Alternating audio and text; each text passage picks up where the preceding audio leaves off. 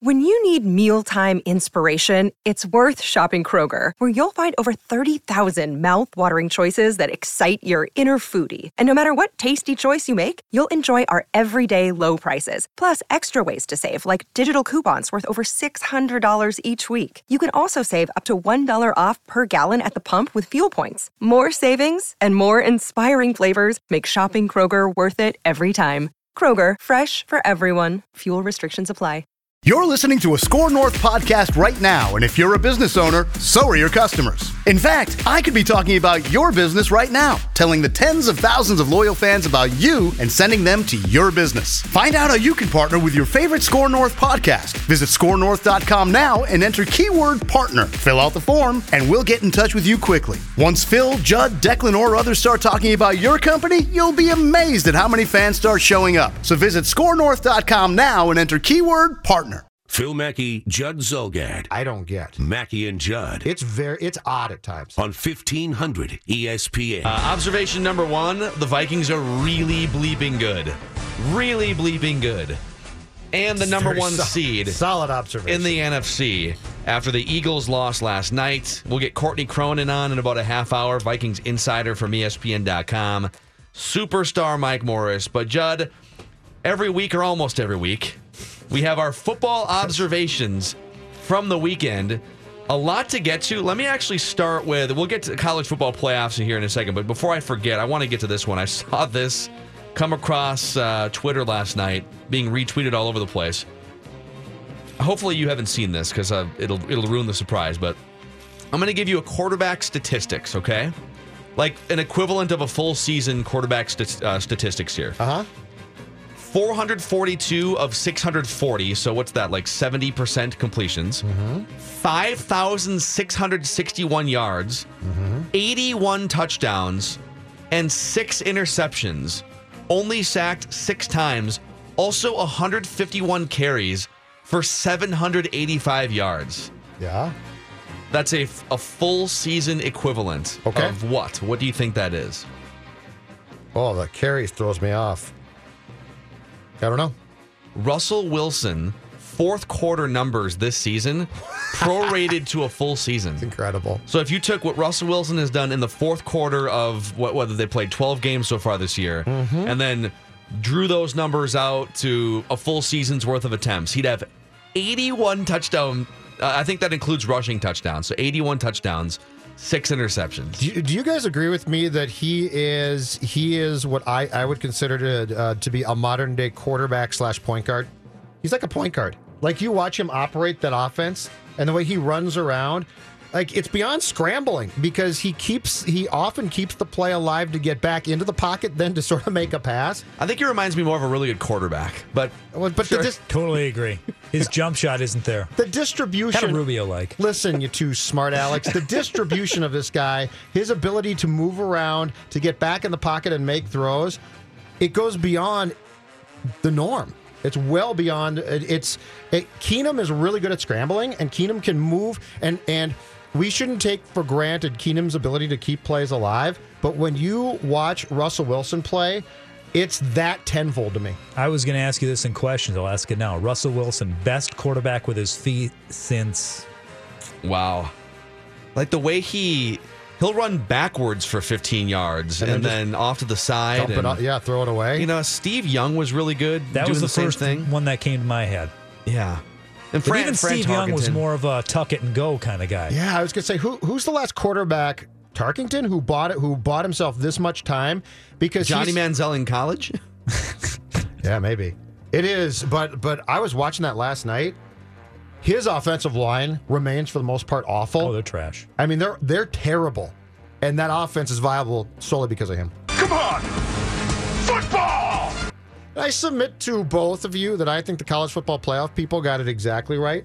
I think the college football playoff people, we can, and you can debate all you want, which is fun and fantastic.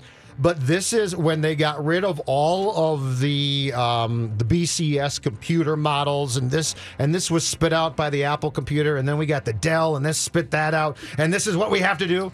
The, I- the Macintosh was pumping out early 90s college football exactly. rankings. Yeah. I think what happened on Sunday is exactly what we should, as college football fans. So if you're a Buckeyes fan, you're mad. If you're a Badgers fan, perhaps you're mad. Yeah. But I think as college football fans, I think this system, it, as long as you're going to stay at four teams, this to me gets it right because it does one thing. It gets a bunch of people that know football together in one room to say this. What are the who are the best four teams who can provide the most entertaining possible games? I like it. The system got it completely wrong, but not for the reason that you might think. I'll sit here all day and hear debates Alabama over Ohio State, but in the end, there were more than four teams that have a say in winning the national championship this year.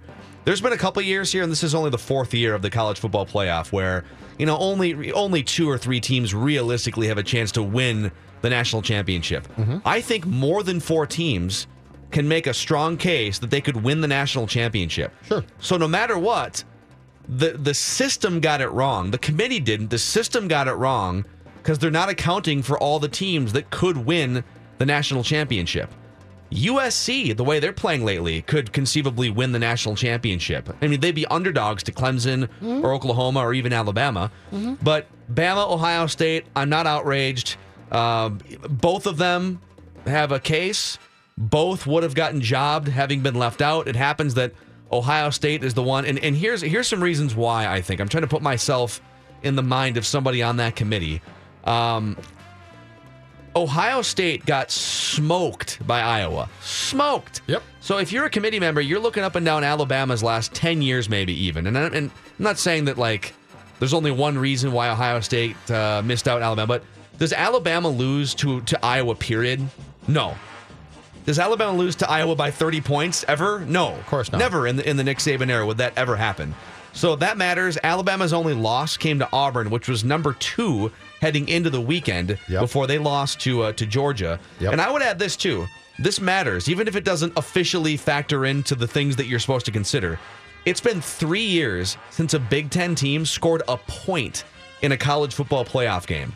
Michigan State got shut out two years ago. And Ohio State got- State got shut out last year. Yes, so if you don't have the cross conference games to reference, Right. if you're just trying to compare Big Ten credentials to SEC credentials, the Big Ten can't score a point in one of these games. Ideally, it should be eight teams, but if they if if the college football playoff people could come out of that room and tell you the truth, it would be this: we picked what we thought would be the best possible teams and games, and that's it. And I'm fine with that. The only thing is, I would like to thank Ohio State for one thing. Thank you for knocking off Bucky. Because I did not want to see, and this is this has nothing to do with not liking Wisconsin. I respect that program, but I had no interest in seeing that team go into a college football playoff game and getting absolutely annihilated. And if they had won that game on Saturday, they would have gone and they would have gotten absolutely smoked. And as a fan of college football who likes to sit down and watch those games, that's not what I want. I want a committee that discriminates and says. We don't care what anyone thinks. What's going to give television, who's paying a lot for this, the best possible matchups? They did it. Until you go to eight teams, which they should eventually, I don't I'm think fine with it. So. I agree that like it's possible those things are considered. I don't think they sat in that room and said, "All right, Alabama, Ohio State, which one of these teams is going to do a better TV rating for us?" I don't think that was they part of the committee's they discussion. said what they said. What is what would be the better game? And when they looked at, at Ohio I disagree. State, I think they said. I think the committee said Alabama's a better team. Yes, they yes they said they're a better team and they provide a better game because of that. What Okay. I'm saying is you only look to me at the teams and the matchups. You don't care about being fair. That's what I like about the system. It takes fair out. Fair is has no business being near college sports. College sports is corrupt. College sports is the devil, and college sports can be great fun. and it's a lot more fun when you have a committee that says all we care about right now is giving the viewer the best experience Yeah. possible. The other argument that I've heard So I think too. we agree, actually. No, we, we're yeah we're I, I, I we're splitting hairs a little. Like I, I I don't think there's all these conspiracies. I just think Alabama, Alabama's the better team. Alabama's a better. All right, Alabama's not going to get beat by by Iowa. You're right, are but for people who say, well, Alabama didn't even win their own division. Like, forget about the fact that they didn't win their conference. They didn't win their own division. Right. Didn't correct me if I'm wrong. Didn't Ohio State? They did not. They they also lost their division or didn't win their division last year. Yes. And made it to the so it's pretty it's it's, it's kind of funny that Ohio State fans are arguing after taking advantage of the same circumstances last Absolutely. year. Well, Alabama didn't even win there. Well, Right. you didn't either last year. Correct. So, uh, yeah, Alabama's not going to get shut out in one of these college football playoff games. The Big Ten has the mm-hmm. last two years, mm-hmm. and I think that factors in to some degree. And for the most part, if you tell me that I can see a Belichick or Saban team in a playoff, I'm going to take them. I'm going to take them because they're probably going to be damn good. Urban Meyer too, though. This is why I am like not, Urban, but- I'm not outraged at all because Ohio State can win the championship, just like Alabama can win the championship. Oklahoma can win it. Clemson can win it. USC would be an underdog, but USC could conceivably win the championship, and that's why this thing needs to expand It to eight teams, teams at some point. Yeah. Yes. Yeah. The mo- the more that we can do uh, to dilute or get rid of the stupid bowls, the better. So I'm all for expanding it. What Yeah. I'm what I'm saying is, at least if we're going to go with four, I like the idea of people sitting down and deciding on the games, as opposed to be trying to be as fair as possible by incorporating data and information that's going to spit out a team, and you're going to be like, "What? I don't understand that." I would love it uh, sometime this week. Maybe we do this tomorrow. If if there were an 18 playoff, what should that look? Excuse me. What should that look like? And who would your eight teams be? Like, how would you set it up? And then who would your eight teams be this year? Sure. Let's do that maybe t- on tomorrow's show because you know what? We got to talk 10 and 2 Vikings. We got to get back to our uh, Minnesota Vikings team that's number one in the NFC right now based on the fourth tiebreaker with the Eagles. And after surveying the entire landscape for the first three months of the regular season, what is your feeling as a fan going into the stretch run here, going into the playoffs? Does it feel similar to 2009? Does it feel similar at all to any of the past Viking seasons of your lifetime? 651 646 8255, 877 615 1500. And Courtney Cronin, Vikings insider from ESPN.com in 20 minutes. Mackey and Judd are back Put down the sports page and listen. on 1500 ESPN. Time to go to a hockey game tonight. Hey, Parise! Railback. Let's grind those greedy goals, boys. How about Dumba? What about Suter? Prosser? Palmer! Let's go. Woo! Fighting time. Who came here to save the team? Bruce came here to save the team. Who's not afraid to curse and scream? Bruce ain't afraid to curse and scream, curse and scream, save the team. Must be Boudreau, must be Boudreau, must be Boudreau, Bruce Boudreau. Shape 'em up, Double B! How about some Herbies for these boys? Bag skate them if you need to. Four checking! Who's got a face that's round and red? Bruce has a face that's round and red. Who's lost the hair upon his head? Bruce lost the hair upon his head, hair on head, round and red. Curse and scream, save the team. Must be Boudreau, must be Boudreau, must be Boudreau, Bruce Boudreau. We don't miss Mike, yo! We going to that game tonight, Mackey? Not a chance in the world! Get puck down the ice, boys. Go for it, check. Get in there. Ah, Get in the I'm actually more of a basketball guy. You want to fight about that? No, no, no. Come on, drop the gloves. Who will call his own team out? Bruce will call his own team out. Who doesn't like when players pout? Bruce doesn't like when players pout. Players pout, call them out. Hair on head, round and red. Curse and scream, save the team. Must be Boudreau, must be Boudreau, must be Boudreau, Bruce Boudreau. Yeah, songs by the U Log. Almost forgot about that one. I love out of the that season. Uh, Songs by the U Log Volume 3 will be making an appearance starting next week on the Mackey and Judd Show. How Very could you forget about that one? I don't know, but that's just that's some good stuff. Of the two albums, that is probably the one song we've got the fewest complaints about, which is the best thing we can say about it. It's fantastic. That's the song that probably sticks in my head the most, too, of all the songs by the U Log, where just randomly I'll be walking down the street and, That'll come to you. yep. Tracy Clays is just coming to town. For checking. Yeah. yes, Tracy Clays, Tracy is Clays an is coming to town effort. was was one that that rang around my skull for good. about six months. It's pretty good. Uh, you brought up earlier in the show on these Vikings versatility. And I, I love the basketball comparison you brought up there. I wasn't so hot on the Russell Wilson point guard thing. I don't see I that. I don't know why. That's a but good I one. but I do love the Vikings compared to like a positionless basketball team. Mm-hmm. These LeBron James Heat and Cavs teams. Well, LeBron can play all five positions. They've got guys all over. The, they can go small. They can go big. The Warriors. They can go small. They can go big.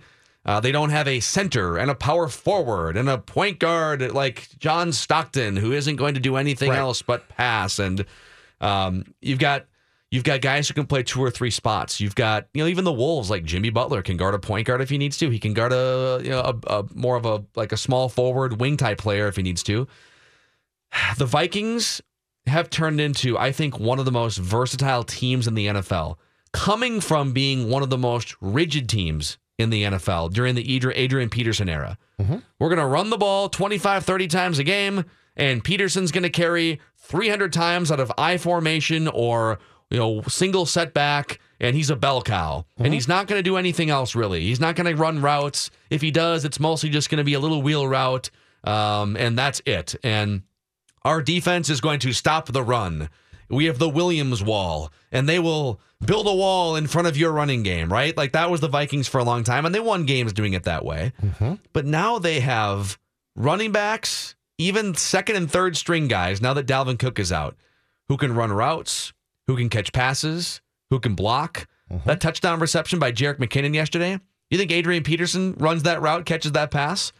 They can do that. No, They I think he objects to that route. Right. They can split those guys out in the slot. They can split them out wide. Yep. Offensive linemen who are mobile. They got rid of Alex Boone. They said, let's put three centers in the middle of our offensive line. Let's go right guard is a center, left guard is a center when everyone's healthy. Mm-hmm. And uh, so Joe Berger, former center, Nick Easton, center, and Pat Elflein, center. So all of them have the offensive lineman IQ of a center, Mm-hmm. the mobility of you know of of someone who who's not Alex Boone, who can just get out there and block for a Stefon Diggs. Wide receivers who can catch screens. Stefon Diggs cut a screen yesterday. Uh, like not just a little you know throw like a bubble screen, but an actual set it up screen. He moves over. Um, they they have wide receivers who can take handoffs, who can go deep, and a defense full of versatility at defensive line, at linebacker. It's kind of like the Chicago Cubs. If I could bring another cross sport comparison into the mix from a couple years ago when Kris Bryant played four positions that year, and Javier Baez could play six positions, and they had relievers who could come in in the fifth inning or the ninth inning, or go one out or six outs.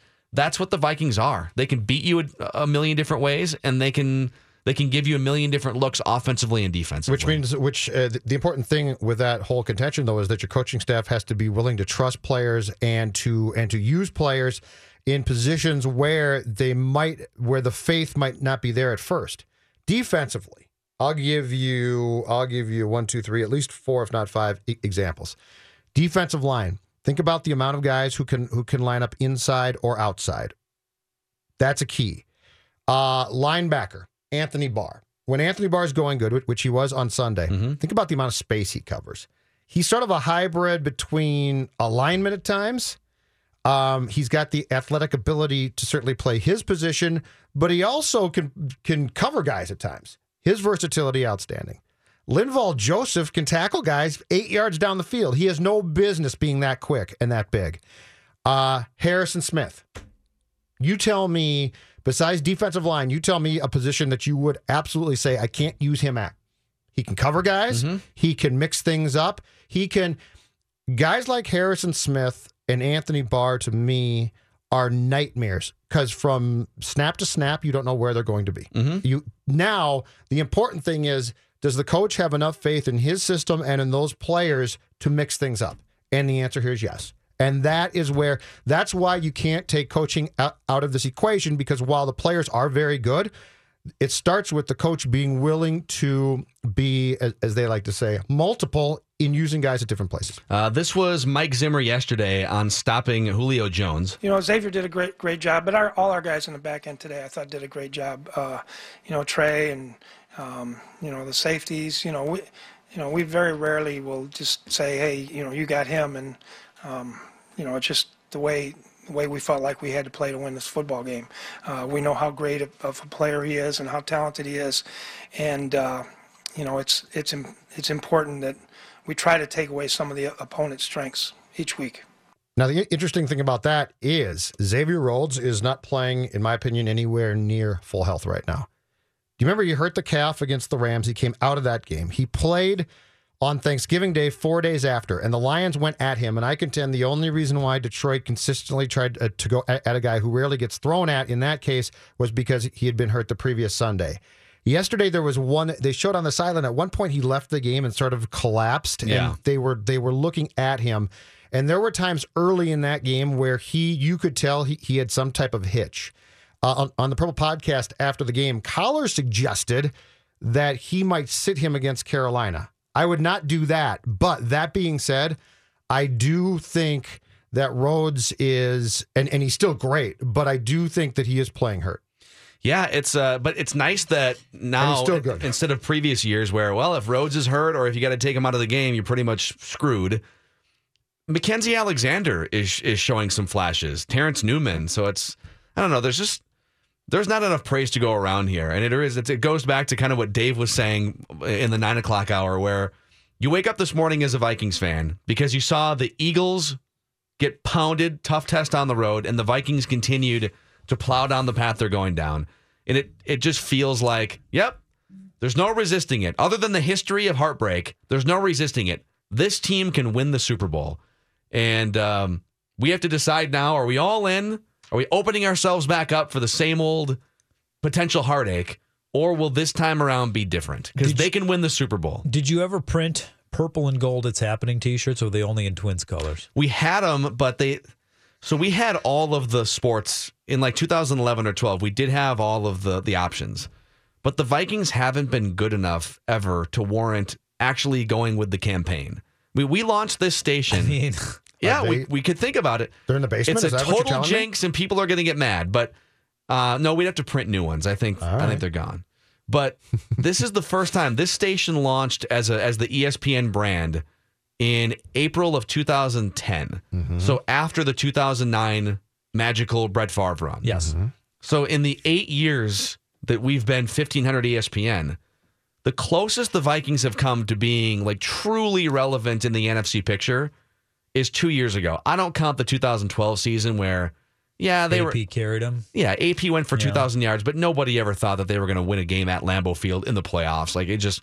Now, two years ago, it felt okay, it's a great defense, but you had really young Teddy Bridgewater. The expectations were pretty much zero once they got to the playoffs. So, this is the first time in eight years at this radio station where they've had a great run, Super Bowl caliber, and then meaningful expectations when January starts.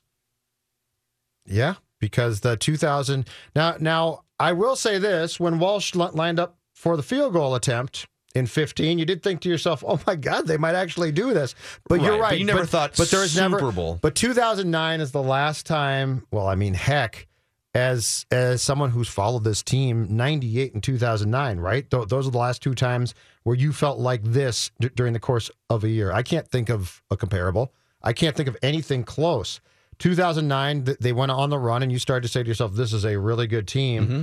But even when they went to the uh, 41 Donut N- NFC title game, and was that 2001? Is that right now? 2000, 2000 season, 2001. Yes. I never felt that good about that team. Well, even as Walsh was lining up for the field goal against Seattle, you were thinking, "Yeah, we're going to win this." Oh, we got to go to Carolina. Crap. Yeah. Uh, That's that's, a probably true. problem. Yeah, but I can't. Yeah, this is the first time in a long time. In fact, that that's what made five and zero so frustrating last year. At five and zero, I said to myself, "Oh my gosh, you bought in. You're this- right. I bought, and I bought in hook, line, and sinker, right? And that's what made it so maddening. Was was I said to myself, nine weeks in, this is going to be unbelievably fun. Yeah. And then of course they crashed. Yeah. So yeah, let's get Courtney. So Courtney Cronin is new covering the Vikings this year. She comes with no expectations. You're She's correct. covered the Golden State Warriors, SEC football. Maybe she's the lucky charm could be, coming from Dub Nation. I mean, could be. Eat those dubs. Eat those dubs. Did you see Joe Flacco eating, eating dubs Yeah, yesterday? I just that's yeah, that was disturbing. so It's let, us get her all disturbing. thoughts on this Vikings team from ESPN.com. Mackey and Judd. Phil Mackey, Judd Zulgad. A lot of people consider that the second greatest radio team in Minnesota history, Mackey and Judd behind Joe and Pat. on 1500 ESPN. Kyle Rudolph, top of your screen. Two touchdowns last week for him. Even rolling that way. Floating in end zone.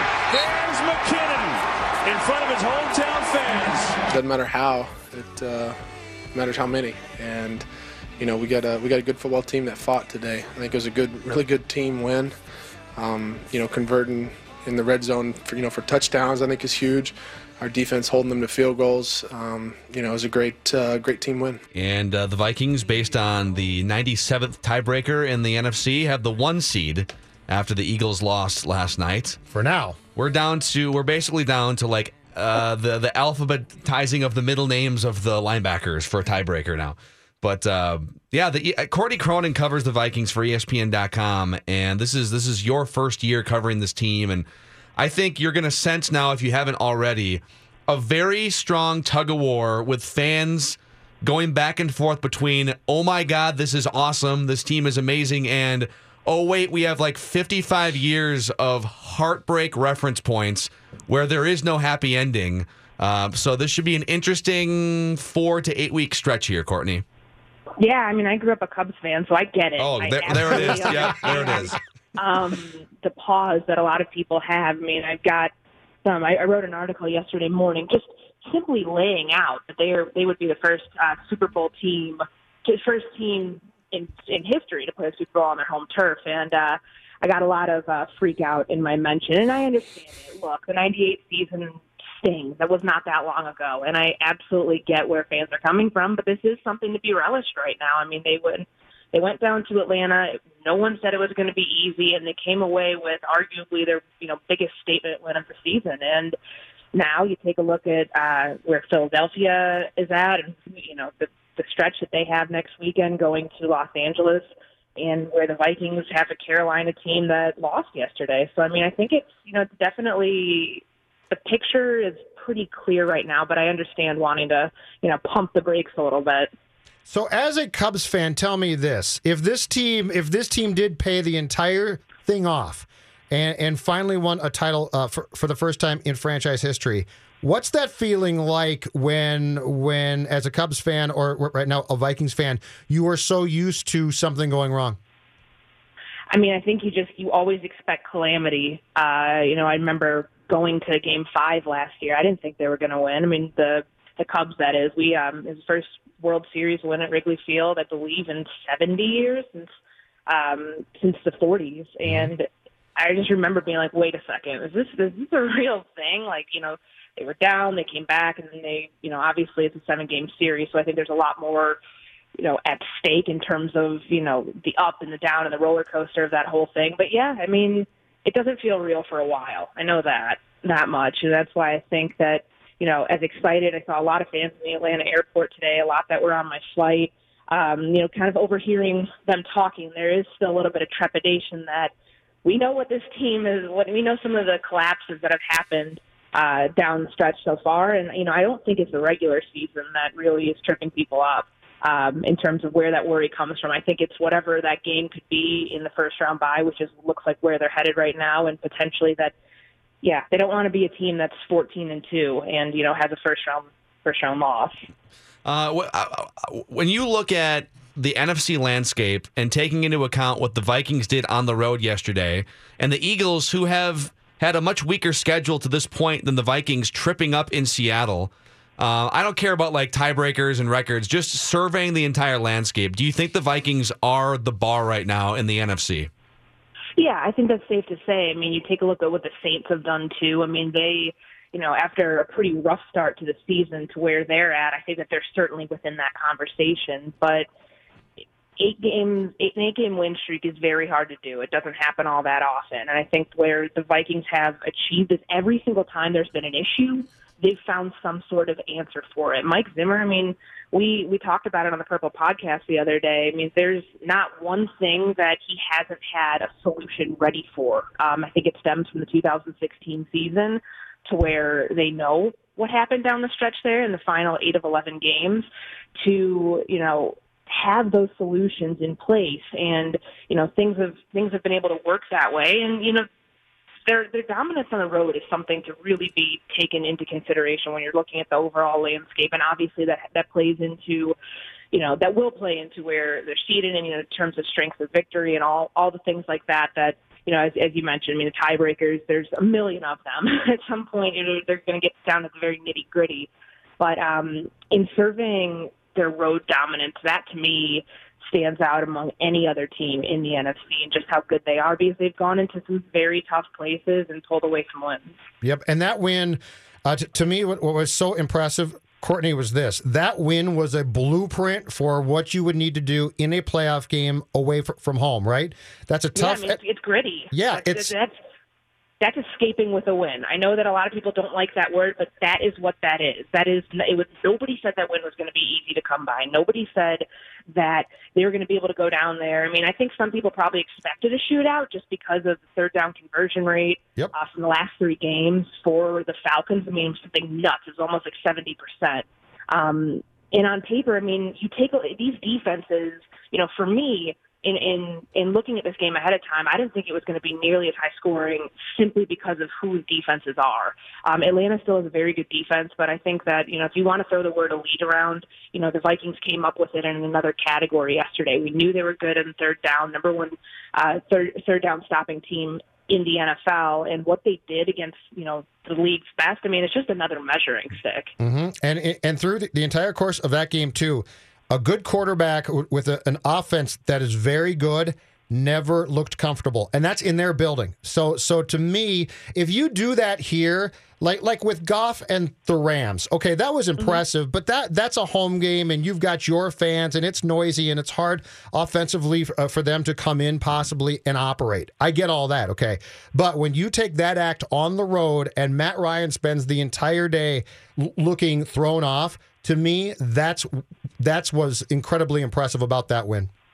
Yeah, and I mean, I think that drops and penalties has been the storyline for Atlanta in this season. I mean, it's been you know kind of make or break for them in several wins, but the fact that those were you know at the hand of the Vikings yesterday, and you saw two, I mean, the two really heads up plays that I think were you know if you want to no- nominate two individual defensive plays was the Mackensie Alexander PBU on um, I believe third and ten.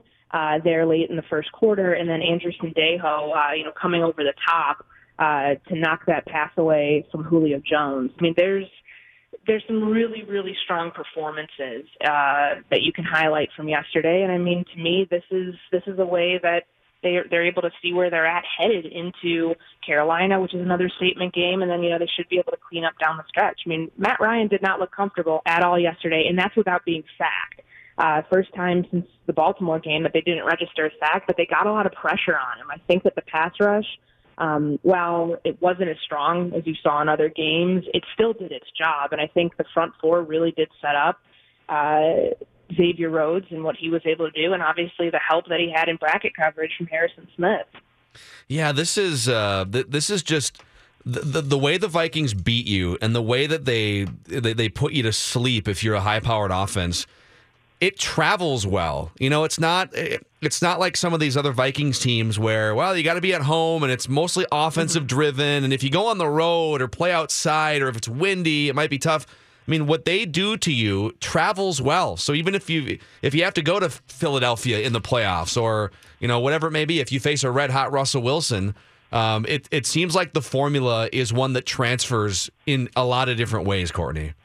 Yeah, and I think that that just plays to the fact that they're they are the most balanced uh, team offensively and defensively. It didn't, and that's the thing. It didn't look like it completely when you're when at first look after that game's over. It didn't completely look like it until you dive deeper into realizing how good they were on third down on both sides of the ball. But this is the only team in the NFL that's top five in total offense and total defense. That says a lot, and that that's what's traveling. I mean, we knew going into this year that the defense was going to be good and potentially going to be, going to be what kept them in games. And I think that more times than not, you can point to that. But this offense has also really held its own, and you know, there's something to be said about how good Case Keenum has continued to play. And I mean, he's he's checked every single box. Like it's it's becoming an expectation at this point that he plays well because just of you know his whole track record this season and in these last eight straight wins. I mean, he has not had a hiccup.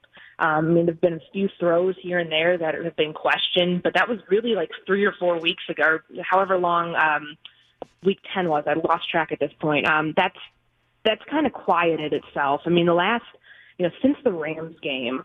Um, He's been, I think, on a different level um, than he was even at the earlier part of the season when he's been getting wins. Yeah. Uh, hey, real quick, I, I know you're you used to cover college football and um, and you've been a college football junkie in your past. What do you think of Alabama getting in over Ohio State, or just in general the the selection process as as it is the last few years? I, I think the selection process is flawed. I think that I would love to see uh, the runner-ups there um, play in a game potentially. I mean, this week I was talking with somebody about this yesterday. Does the Army Navy game? You know, yeah, it's cool that it's that it's like still in existence, but does it really have a purpose of being like the one game that we have? You know, this coming Saturday. Why not have a play-in game in the format that goes, you know, the week after the conference championships? Because I do think that um, an Ohio State team, you know, obviously they had their, their loss to Alabama, but you know, you look back at what Nick Saban said a few years ago that a team that doesn't win its conference championship should not be playing in the college football playoffs. So I mean, there is a line there, and I know I read something yesterday where he apparently lobbied to the uh, committee to get themselves in. And hey, politics works if you're Nick Saban, but I would like to see the process cleaned up a little bit because I think we could make it so much better if there was essentially that playing game that happens the week after the championship. And for that, like for, for for Nick Saban to make that argument, Ohio State didn't win their own division last year, and they made it. They got Exactly. smoked and shut out. And Big Ten teams haven't scored a point in the playoff in three years now. But uh, like Yeah, if I they mean, made it eight teams, Big Ten teams. It really has. I mean, take a look at the rest of the um, the rest of the bowls for the Big Ten. I mean, Ohio State not getting in knocked everybody down a rank, and I do think that that is unfair given the fact that they won their conference championship um, and, and should have some sort of something other than just playing in you know the New, a New Year's Six bowl. I mean, they they they did what they had to do. I mean, was was the whole thing with like getting you know getting away from the BCS model and going into this supposed to like make it a little bit more fair and a little bit more objective. I don't, I don't know if I see the objectivity in keeping a team like Ohio State out. Granted, you know, you do see the argument that what who their losses were to. yeah. So I don't know, it'll be it'll be. I, I, it's fun. I think it's it's headed toward eight teams at at some point. But uh, I would love to, I would love to see that. I think that that's what um, sport needs. I mean, but then you, you open the door for eight teams. Does it become ten? Does it become twelve? I mean, hey, like what's what's the harm in that? At least the conversation of that, because this is you know, it's a sport people love, and, and it extends the season even longer. So I mean, I don't think that there's much harm in, in extending it to eight and seeing where it goes from there. it should it, it should be sixty four. Makes more money too, Courtney. Stony Brook. 16 team playoff will make a lot of money in 25 years. Yep. Oh man, you can you can make me the commissioner of the college football playoff thing. Oh, Judd would I think love I'll be that. ready. You've Yeah. got it. Uh, all right, Courtney, good stuff. Follow Courtney Cronin. She covers the Vikings, ESPN.com, uh, at Courtney R. Cronin on Twitter. We'll catch up soon. Bye, Courtney. See ya. All right, take care. Yeah, Vikings just rolling. To, to her point, qu- quickly, it, Case Keenum completed um, all 13 of his passes second half. He was 15 for his last 15. Two months ago, that would have been a huge story today. Two months ago, we would have talked about, oh my God, he completed his last 15 passes. Today, we haven't brought it up on the show until now. Yeah, he's. Uh, in fact, let's go through now that we have you know another another weekend of NFL football here and another weekend of of resume for Keenum, where he falls in some key categories among other quarterbacks in the NFL. And the superstar Mike Morris will join us in the noon hour. It's Mackey and Judd. The Mackey and Judd Show rolls on And now for the main event. on 1500 ESPN. The 1500 ESPN Sports Fantasy Auction returns next Tuesday, week from tomorrow, December 12th. It's presented in part by Able Chiropractic and TCL. Listen all day from 9 a.m. until 6 to bid on great experiences with all money raised, benefiting Courage Kenny Rehabilitation Institute. During the day, you'll be able to bid and purchase items such as, well, how about four tickets to a Wolves game in the TCL Theater Box with Mackey and Judd, plus a 65 inch TCL TV. You could also bid on a little dinner date with the Garage Logic crew and Greg Holcomb, plus a Greg Holcomb print of that very dinner. Head to 1500ESPN.com, keyword courage, to see everything up for auction. Wait, so there, uh, there's going to be like a like a painting or a photo or a print of the group at dinner, Yes. Like mid dinner, or is it going to be more of a pose thing, or do we know? I would imagine you'd probably get a photo taken of the group just at dinner, and then Greg will uh, slap that on a canvas as only he can do, and you'll get to hang that up in your uh, man cave or wherever you'd like. That'd be pretty cool. That would be that would be awesome. Yeah, I know. I think we're working on one off of a topic that came up on last week's show, but I don't know where that stands yet. All which would be really cool, and it would involve drinking. Which is Which always is yeah, which, is, always to cool begin. with. That's all we need. Yeah. Yes, That's I'm your in. prize. You get to go drinking. yes. Well Period. done. like that's just it. Uh, this I'll happened right now. This happened yesterday. But they've got a second down and goal from the six. Keenum. Looking, lofting, end zone, Rudolph, touchdown! Kyle Rudolph, touchdown reception. Case Keenum with his uh, two touchdowns yesterday through the air, 16 on the season, only five interceptions. And I have a list of the top passer ratings, so just traditional old school passer ratings yep. in the NFL right now, active quarterbacks only. All due respect to Aaron Rodgers and Deshaun Watson, All right. but uh, active quarterbacks only. Tom Brady, number one. That guy's 40, and he's just Oh, it's- insane. yeah. Uh, Tom Brady, number one. Yep. Alex Smith is back up to number two with his four touchdown, no interception performance in a losing effort yesterday. Mm-hmm. Drew Brees, Carson Wentz, Kirk Cousins, and number six, Case Keenum, 98.6, and a career high 67.5 completion percentage. Yep. This is a guy for the first few years in his career when he didn't exactly have Adam Thielen to to catch passes and when he didn't have Pat Shurmur, when everything football's the ultimate, you really need everything. It's a symbiotic, you know, 11-man relationship and a coach and a coordinator. Heading into this season, Case Keenum's career high completion percentage was 60% with the Rams last year. Mm-hmm. That's, I mean, to, to go from 60% to like 68% if you round up is an unbelievable jump. He deserves credit.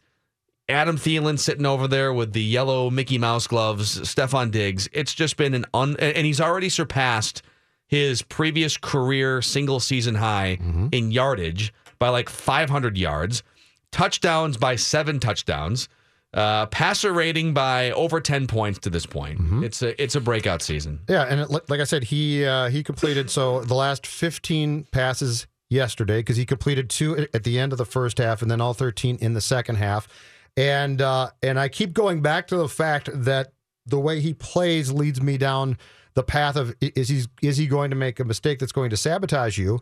But yet, in his defense, since he threw the two picks in the second half in Washington, he has now played, I believe it's in three games, and I did the math yesterday. He has thrown 98 passes since then without a pick. So he's been he's been fine. And yesterday, I thought he got off to a little bit first series of a shaky start. That first pass was not great. It was broken up, and I thought it was dangerous. But after that, he settled down and was absolutely fine. And I do I do think, and this is not a knock on him whatsoever, but I do think that he definitely benefits from having a coordinator who can make adjustments on the fly. And he benefits from the fact that nobody really ever asks him to say, you've got to do the whole thing yourself. What they say is, what can we do to put you in the best position to succeed? This team is too good in every facet to ever have it land solely on the quarterback. You know, there's games where like Aaron Rodgers, because the rest of his team is so bad sometimes the last few years, where hey man, we need we're gonna need a hail mary out of you to keep this game going. Hey, you're literally gonna have to wing the ball 70 yards in the air to a tight end in the end zone if you want to stay alive. Uh, it's on it's on you. Sorry, the other 52 guys aren't up to it. This team is so good in every other facet and so well coached.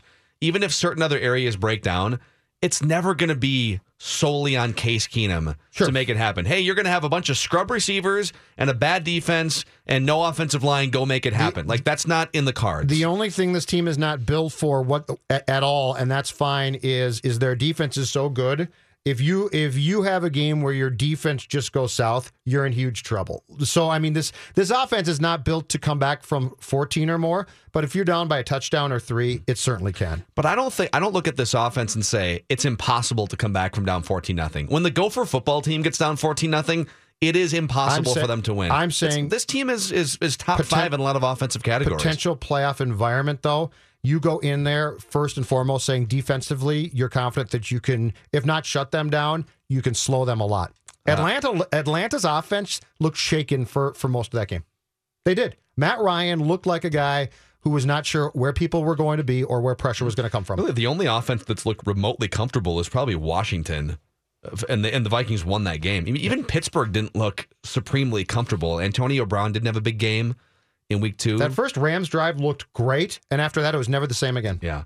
So Mackey and Judd, three hours in, another hour to go. Mostly wall to wall Vikings, for sure wall to wall football today. Superstar Mike Morris, fresh off a Vikings vent line yesterday. If you want to find that on demand, you can subscribe to it wherever you would find podcasts or 1500ESPN.com. There's a Purple podcast with Judd Zulgad, Matthew Coller on our website. We'll come back and we can open up the vent lines for the next half hour or so. If you have thoughts or opinions on the 10 and 2 Vikings and where this thing might be headed,